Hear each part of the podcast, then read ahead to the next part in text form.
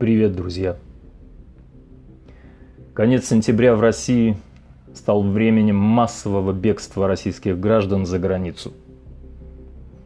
Этот библейский исход снова, как и сто лет назад, перевернул сотни тысяч жизней и судеб русских семей, разбросал их по всему свету и обрек на скитания и беды. Сто лет назад из России бежали пароходами, поездами и караванами. Опаленные революцией и гражданской войной, русские оседали в Париже, Берлине, Константинополе, оплакивали свой дом и тщетно надеялись, что когда-нибудь они вернутся в Отечество. Сегодня мы улетаем самолетами, мчимся на машинах к границам страны, пересекаем их пешком и на самокатах ничто не изменилось в пространстве русского космоса. И кажется, что мы нарочно созданы, чтобы раз в сто лет распыляться по всему миру тысячи частиц и растворяться в нем без остатка. Я сижу в отеле города, который ровно сто лет назад из Константинополя стал Стамбулом.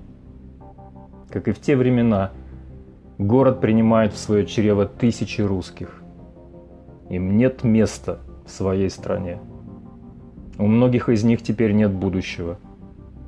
И история смеется нам в лицо за то, что и ста лет нам оказалось недостаточно, чтобы примириться с самими собой и начать жить, как все.